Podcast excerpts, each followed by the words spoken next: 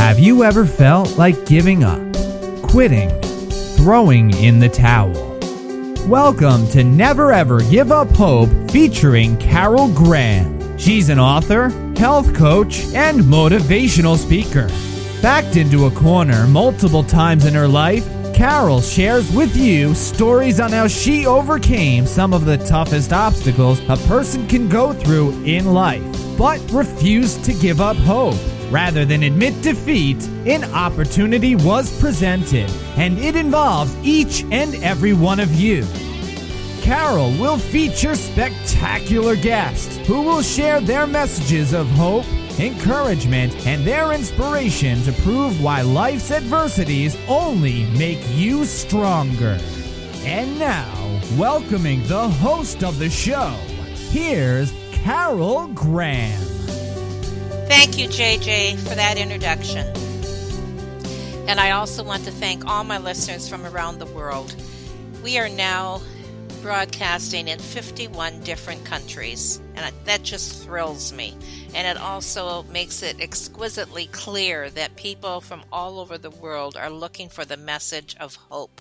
That no matter what happens to you, that as long as you are still six feet six feet sorry above ground, you can certainly have hope, and that's what this show is all about. I appreciate all my listeners, and I appreciate it when you leave your comments and your reviews. It means a great deal to me personally and also to my guests because they want to connect with you. It is what is going to make and has already made this show a success. Thank you. Michelle Christoffels wrote her autobiography entitled No Glory for Me. She was Australia's first registered professional female boxer, dual Victorian champion, and Australian champion kickboxer. But there was a time in Michelle's life when she had a serious downfall, and she spent time in, a, in psychiatric care and a criminal conviction. She went from street gangs to making national headlines and paid a big price for fame. We are thrilled to listen and to hear Michelle's story. Thank you so much for joining me today. Welcome, Michelle. Thank you, Carol. Welcome to you too. okay, well, my first question is as you know, and we all do, that everybody has a story. And each story starts long before the circumstances, usually, that creates that story, and a circumstance that changes our lives. So, Michelle, let's start with your youth. And what were your goals for your life? And what do you want to share that was um, pivotal in your life?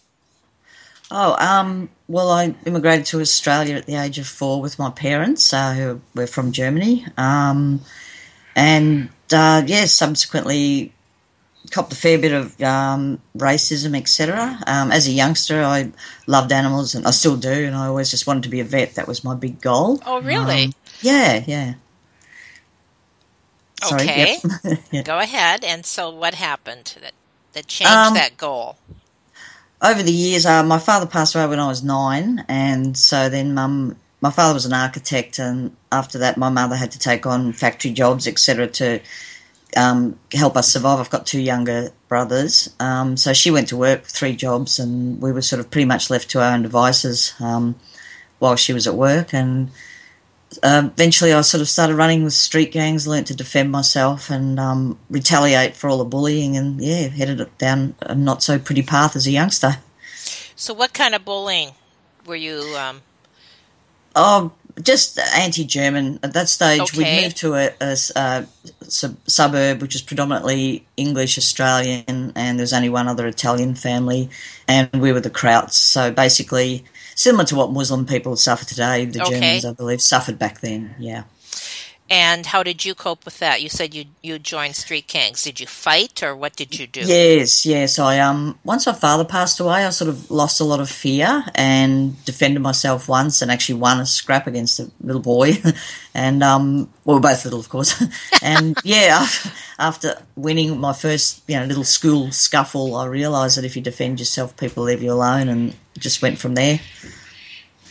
And you said after your father died, mm-hmm. were you afraid of your father? Or? No, no, gosh, no. But just um, I felt nothing else could hurt me after that. I know. see. Yeah, no, my father was brilliant. No. Okay. All right. Anything else you want to share about Mm-hmm. uh, your youth as far as, you know, what your goals were and why you ever thought of boxing or. Oh right, yes. Well, um, what happened was yeah, with street fight, I sort of um left school. I was expelled from school again because of um my behaviour. Um, and then joined gangs and took up martial arts. And after losing a particular street fight, I, I went to a local boxing gym, and the chap took me in, and that's what started my career. Do you. Were you um, rebelling, do you think, at this time, or was it something that you just enjoyed doing? No, I I think I was I I was in fear of everybody, and I just hid it by acting the opposite way. Um, I was in constant fear as a youngster, and even as a teenager when I was fighting in the streets. It was still always fear related, but I'd hide it behind this, you know, false bravado. Right. And were you afraid that somebody would try to beat you up or hurt you? Is that where your fear was? Yeah, pretty much in my family. Yeah, we were basically nerds. We were, you know, my father's an architect, my mother was a nurse, and we. I just loved the library and studying, reading books, and but being, um, you know, krauts as you will. Um, we were not allowed. We weren't left alone by the other kids. We were constantly tormented. So yeah. Now, as you got older, what changed? Um, once I sort of learned how to fight, I then beca- I became the bully. Not so much bullying weaker people, but if somebody approached me and said, "Oh, so and so's picking on me," I wouldn't even question it. I'd go and fight their battles for them. Okay. so I became a bit of a superhero in my own mind. and where did you learn to fight? Was it in the street gangs? Um, no, I took up taekwondo and then later on boxing as well as street fighting. Yeah, I dabbled in judo. I didn't like judo too much, but I loved the, the kicking side. So I did, yeah, mainly taekwondo and then boxing. So obviously you enjoyed it. Yes, I did. Yeah, that's by the time I'd um, then when I started the taekwondo and other, I did se- several other martial arts. I learnt more of the discipline side, and I love that. You know, the respect and the. I realised you can't just run around belting people for fun, you know, and it, it taught me there's a lot more to it. And I got into the mental side of it as well, just where you're just taking on yourself. The challenge is against yourself, not against others. So were you you were obviously learning self-discipline then as well. That's right. That's right. Okay. Yes, I was. Yeah. Now, um, the next point that you had made in your bio was that you had opened two gay bars. Now, what um, what brought you to that? Like, why? How did you go from wanting to fight or to box to opening gay bars?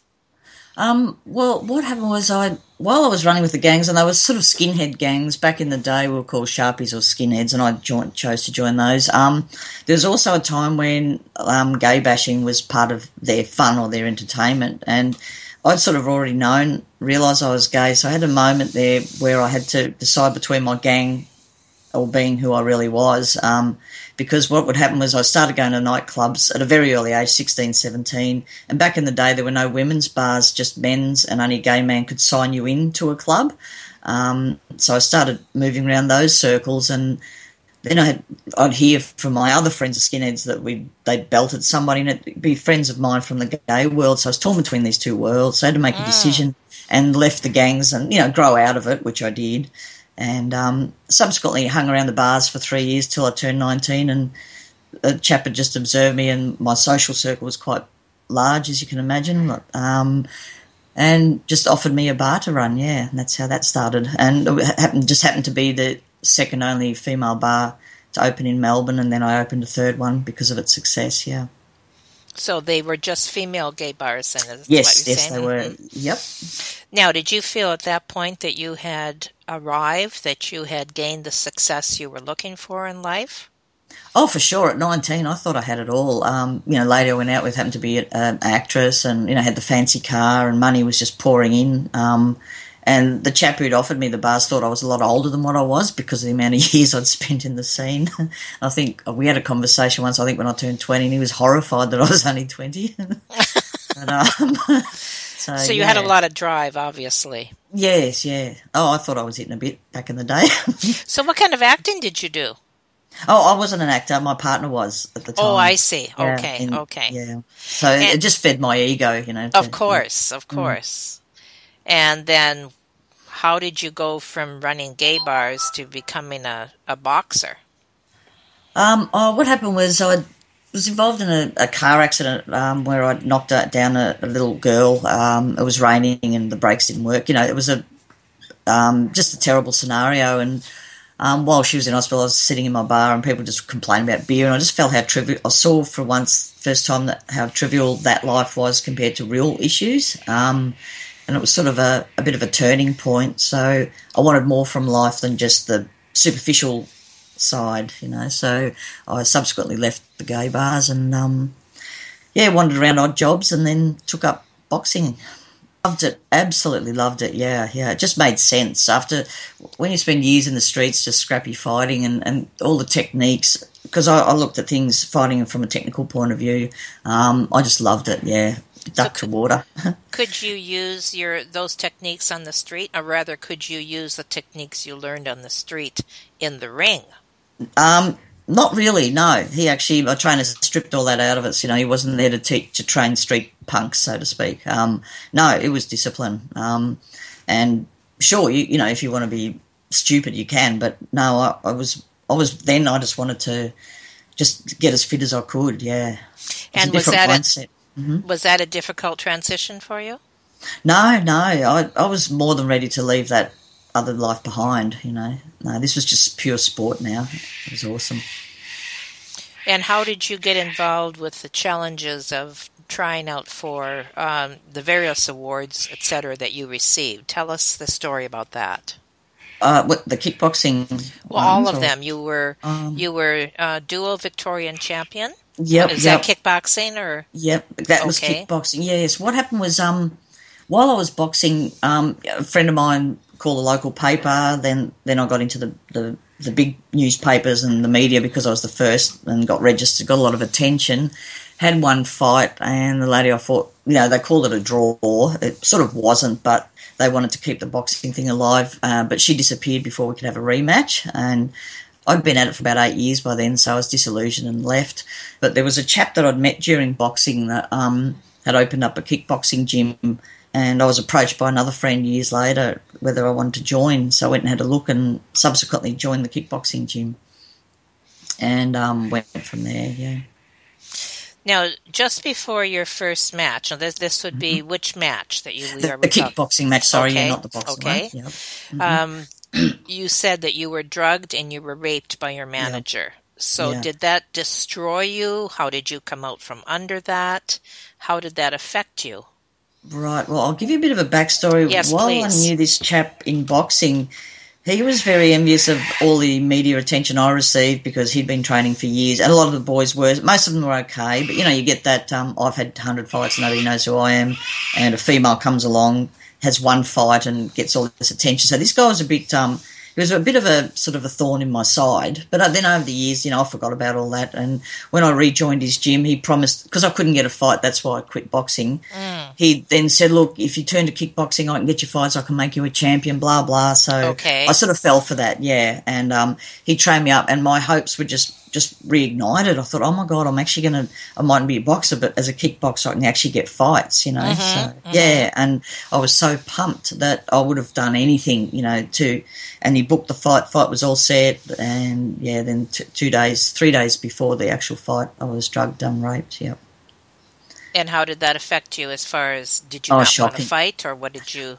No, I didn't know. I was in the between time. I'd become a uh, railway investigation officer in, in, between boxing, kickboxing years, and um, I knew a lot about the law. I'd already left that trade, but I knew a lot about the law and how it works and points of proof. And um, at that stage, I thought, well, he, firstly, because I was drugged, um, I, I didn't see him do it, didn't actually feel him do it. You know what I mean? Blah blah right. blah.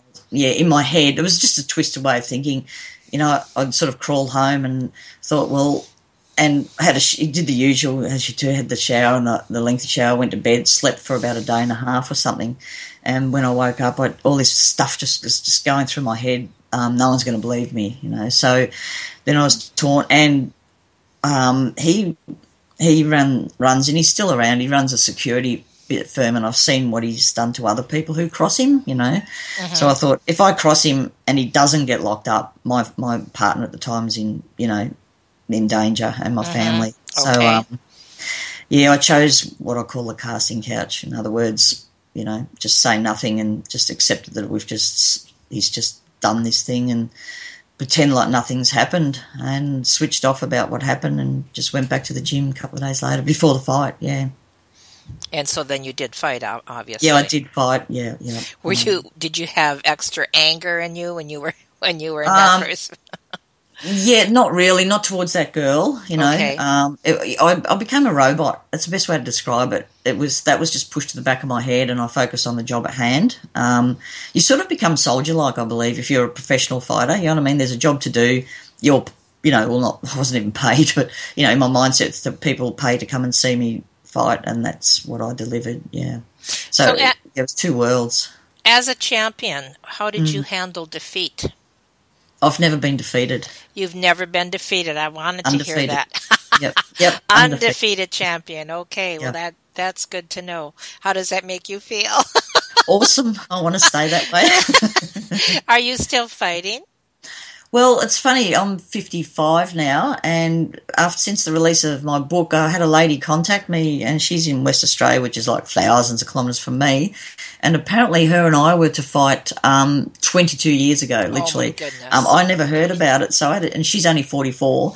Um, we had a bit of a chat. Yeah, she's only a young thing, and we're actually talking about um, setting up a fight um, to to the world's oldest women professional fighters to hop back in the ring. That's going to be how we promote it. And I'm frantically trying to lose weight as we speak. So are you still in shape though? no, not at all. Oh, not at all. So how long would you have to prepare for this? Um, well, we've just given each other as long as it takes. You know, we're not in a hurry. Well, that yeah. would be pretty cool. You'll have to keep us abreast of what happens there. We'll do, We'll do.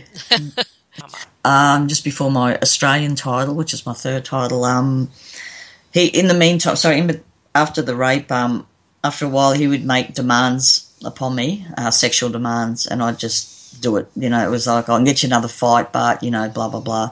And um, so I became a casting couch bitch, as I call it, you know. Um, and about his demands. Um, before Australian title fight, um, we had there was a training camp and another young student, and he did. I warned her about him, but she sort of didn't listen. I, I won't go right into it, but um, for legal reasons. But um, yeah, she, she um, was raped by him, and um, subsequently. She did what I should have done. She reported him, and eventually we ended up in court and he thought I was going to back him up, but I ended up I couldn't live with myself because I, I was witness to what happened. I didn't do anything about it. Um, she so I backed her up in court, and yeah, subsequently I had to plead guilty because or else he would have walked away again. Um, so I pleaded guilty, and subsequently finally took him down with me. Really? I pleaded guilty to something I didn't do, but I was a witness to. If that makes any sense, you know. Um, yeah, because he's he's walked away from several rapes um, where the women are then too scared to do anything about it. Um, so I knew something had to be done. What was the outcome of the trial? Oh, I got um, 12 months intensive corrections order, which is working within the community, and he got three years, but he got five years sentence. He only served three years in a comfortable country prison, low low risk prison. Um, yeah, and apparently five years later he reoffended, but the girl withdrew her charges. So you know. How did you protect yourself from him? Like, were you concerned about that when he got out? Um, yeah. Um, well, I've, I've you know changed my surname and moved states, interstate stuff like that. Yeah, to protect my family too. But now this is the first time I've used my real name again in the book because I thought, well, you know what, I'm sick of hiding. Um, sick of crawling under a rock, and of course the media went nuts. So what happened was. Um, when this all went down, it was more exciting to call us a. It was a cult, but it wasn't like I was called his offsider or whatever. his you know um, type of thing and partner in crime sort of thing, and it, it was just was not like that. You know. Um, yeah, so it was a bit of a mess. I ended So- up in an asylum. Yeah. Yeah, that's so. Tell so. What happened there? That you, you said you Well- ended up in the psych ward. What was that? Yeah, what happened was the court case took. Um, I, I, I became a, a crown witness against him. I was also a victim, but that was in, inadmissible in court because it had nothing to do with that court case. And then I was also a guilty party. So one week we'd go to court and the police would be polite to me and, you know, blah blah blah because I was on their side. The next week they'd be, you know, um, against me, and it just did my head in, and it dragged on for over twelve months, and I ended up trying to kill myself um, several times. Yeah.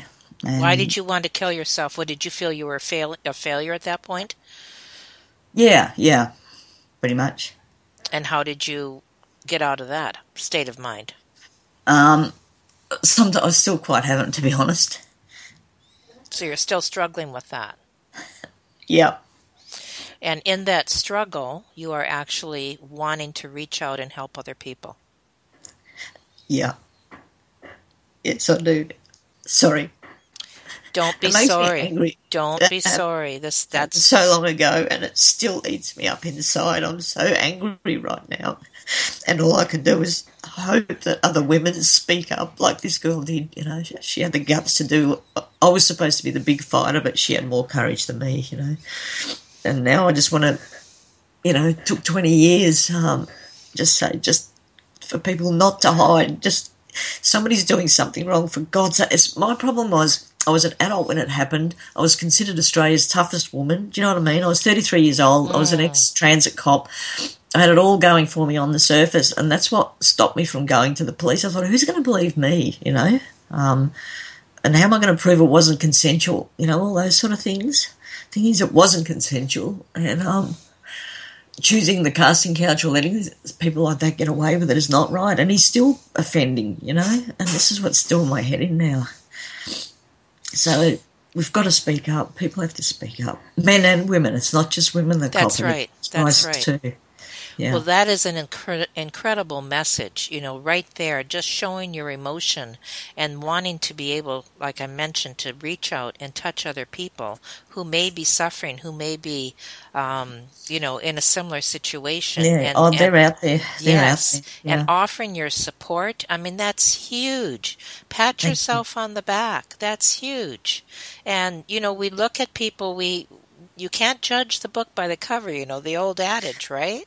Yeah. And just because we may look like tough on the outside, we may be falling apart on the inside. Exactly. And yet, when we fall apart, very often that's when we get the most strength. And so I applaud you Thank for you. coming forward and sharing that. And we definitely Yeah. will be talking more about that.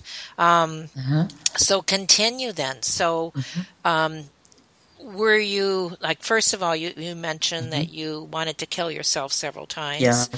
Yeah. Yeah. you had gone through i'm assuming deep depression Yes. you ended up in the psych ward Uh-huh. how did you finally i know you're still struggling with that and i understand that but you had to pull up your bootstraps at some point how did you do that what helped you get Um, through I don't know. Well, because I I was pretty certain that I was going to actually go to jail. Um, and prior to that, I was a vegetarian. Um, and so what happened is I started eating meat again. I thought if I go to jail, I don't want to draw attention to myself. You know, it was just, um, so I went back to eating normal, trying to, you know, you just go through weird thought things. Um, and I think it was the the hospital I was in were brilliant. Um, they you know sort of pulled me through it, and then when my solicitor, like I was promised that I could walk away and and be clear, have my name cleared. That didn't happen, um, and I was also told I'd get that relocation thing, you know, um, witness protection, and but unbeknownst to me, they got all the information out of me.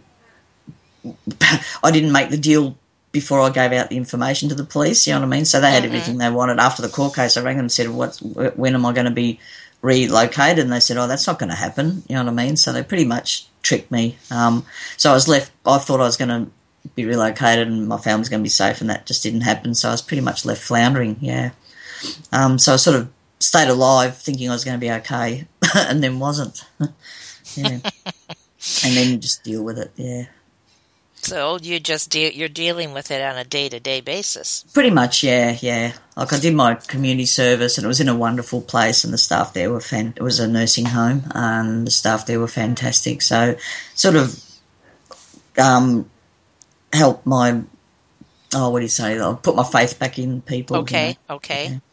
Okay faith in your fellow man Yeah, yeah, yeah. So, your book. What Mm-hmm. inspired you to write your book? And is it a self help book? Is it a memoir? Tell us about that. Okay, it's basically yeah, it's a, it's a bit of both um, memoir and yeah, I'm hoping to by pretty much by speaking up. And I hate the line when people say if I help one person, I'll, it'll be worth it. I don't want to help one person. I want to help pretty much everyone who's in this situation. Do you know what I mean? It's Yes. like it's okay to say if I can help one person, but it's there's a lot of us out there. Um, and ex- example, even the lady I'm maybe fighting um, had a exa- almost a similar experience to myself, but she didn't do it. So she didn't do anything about it either, you know. And I was horrified. It was like, oh my god, like in my same era. In the other side of Australia, somebody was copying the same thing off another male that I was. You know, it's, it's mind blowing. So yeah, the book's about um, here I am, I, you know, I'm a, I'm a criminal, blah blah blah. I've been smashed to pieces by the media, um, and if I can speak up, then you can too. And that's pretty much it. And how long has your book been out? Um, since October was the official release. Oh, Yeah. okay. All right. So is it is it written like a novel? Like is it a story or yes, sorry, yeah, it's written like an autobiography. Yes. okay, all right. And what kind of feedback have you received? Oh, more than positive. We set up a website and a Facebook page, etc., and it's just been phenomenal. I was waiting for the big, you know, negative reaction and who the hell are you type of thing to write a book, but it's been quite the opposite. It's been fantastic. Well, that's a pleasant surprise then, right? It was. That's what. Yeah, the, all the reasons I've been sort of just crawling under a rock all these years have just dissipated now, and I have a fantastic partner who's been with me all the way through this journey. So yeah, it's been great. And what do you do? You uh, do any kind of seminars? You mentioned that at some point that you're doing some kind of workshops or something. Yes, we're, we're hoping to. I've got a bit of a team uh, set up, and we're now we we would like to make a movie about it. Um, so I'm sort of heading down that path, and yeah, I'm about to set up podcasting and a few other things. I'm not very computer literate, so I've got a guy that's actually a young fella, as you do. You get a young person to do your stuff, and he's the one that's managing my websites and all that sort of stuff. Um, and then we're going to look at yeah, possibly webinars and seminars. Um, it's all still early stages yet, just to put the feelers out, see how the book goes. Yeah. Well, what would you what would you gear it towards? Um, the self help side, the speaking up. Uh, it's basically what I'm trying to. There's a lot in place now, which is great for kids that are being bullied in schools. We're finding, Okay. but there's not still not much for adults who have had held on to secrets for ten years, twenty years, thirty years. You know, there are so many people that, like myself, you just keep something inside. You know, and that's the people I want. I'd like to reach, like the the adults where you don't think anyone's going to believe you. We we all have. You know, I believe a lot of us have something um, that may be eating us up inside, and it'd be great to help people like that. Just just to see if I can do it. You can, you know. Speak up and, and even just talk to somebody that you trust. It doesn't have to be, you know, we're not setting up any self help group or counselling sessions, anything mm-hmm. like that. It's more, it's similar to, say, for example, Alcoholics Anonymous, the system they have, um, where it's just people who've done the same thing as yourself get together and have a chat. And you'd be surprised if you tell someone your secret and you know theirs, nobody's going to blab and you both feel better, you know? And that's the sort of thing I'd like to help people see. So you want to do one on ones essentially. Um, yeah, whatever you know. Um, just yeah, people just get together and yeah, can contact us or whatever on via the Facebook page and yeah, see if we can help out. Well, you certainly have had a broad uh, spectrum of things that you've encountered in your life. And so you, you take all that and you put it all together, and you can empathize with people from a variety of uh, of places. It's not just uh, sure. women who have been bullied or women who have been raped or anything No. else, but you've also you've struggled with the gay issue. You've struggled with, you know, like you said, your your race. Um, there's been many areas where you have had to overcome Yes, and you know tap inside and gain your strength Mm. and and um, and yet you still are showing how vulnerable you can be even going through all that and that's beautiful Mm. to be able to show that even though we are vulnerable we can still reach out and help others and what happens is That's right. whenever you help somebody else what happens you help yourself yeah, yeah, exactly.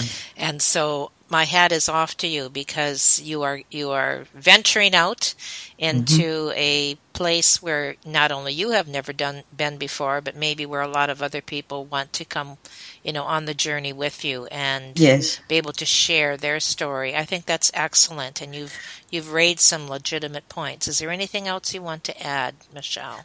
Um, yeah, no, that that's exactly right. The other thing is one of my other small goals, and it's not about self promotion. It's more I'd like to. I am setting myself up as a, a biographer for people who want to speak up, and if they'd like their um, their story told, I'm more than willing to write their story for them. But they they they maintain full 100 percent ownership of the book, you know, copyright and all that. Where I just um, write the book, charge a small fee, and then send them on their way with the book ready for publishing, and that way they can have their say. That's one of my little um, projects that I'm working on because sometimes people can't speak, but they can write stuff down.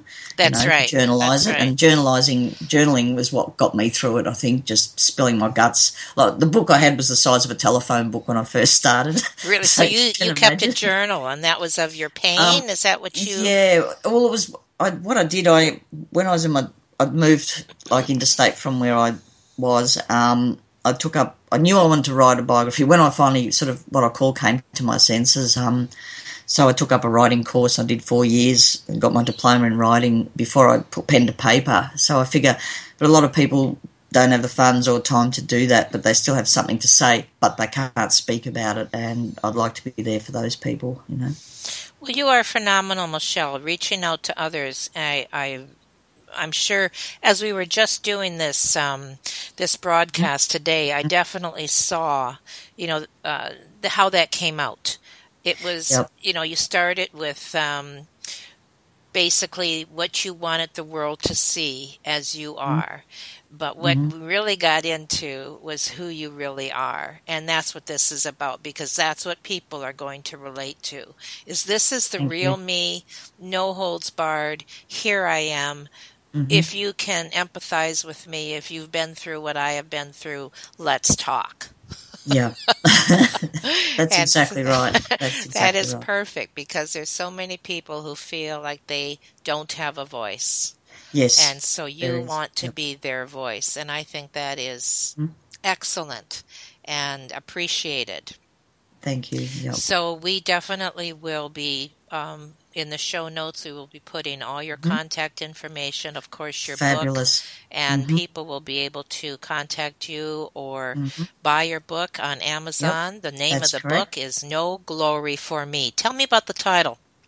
Um, yeah, it was initially going to be um, we all make mistakes, but then I thought no, because mistakes are just can be really little, and mine wasn't a mistake. It was a massive error in, in absolute judgment and everything. It was just wrong, wrong, wrong on all levels. And I thought, well, I, I, can never. At that stage, my mindset was, well, all other boxing heroes or champions can sit ringside and watch their you know peers or juniors training and fighting, and I, I'll never have that joy. I'll never be announced in a ring as the former champion, blah blah. So there was no glory in it for me. Nothing. You know, I couldn't open up a gym or a dojo under my name, so I felt there was just no glory in in what I'd achieved, um, and that's that's where the title came from. Okay. And what do you see in your future?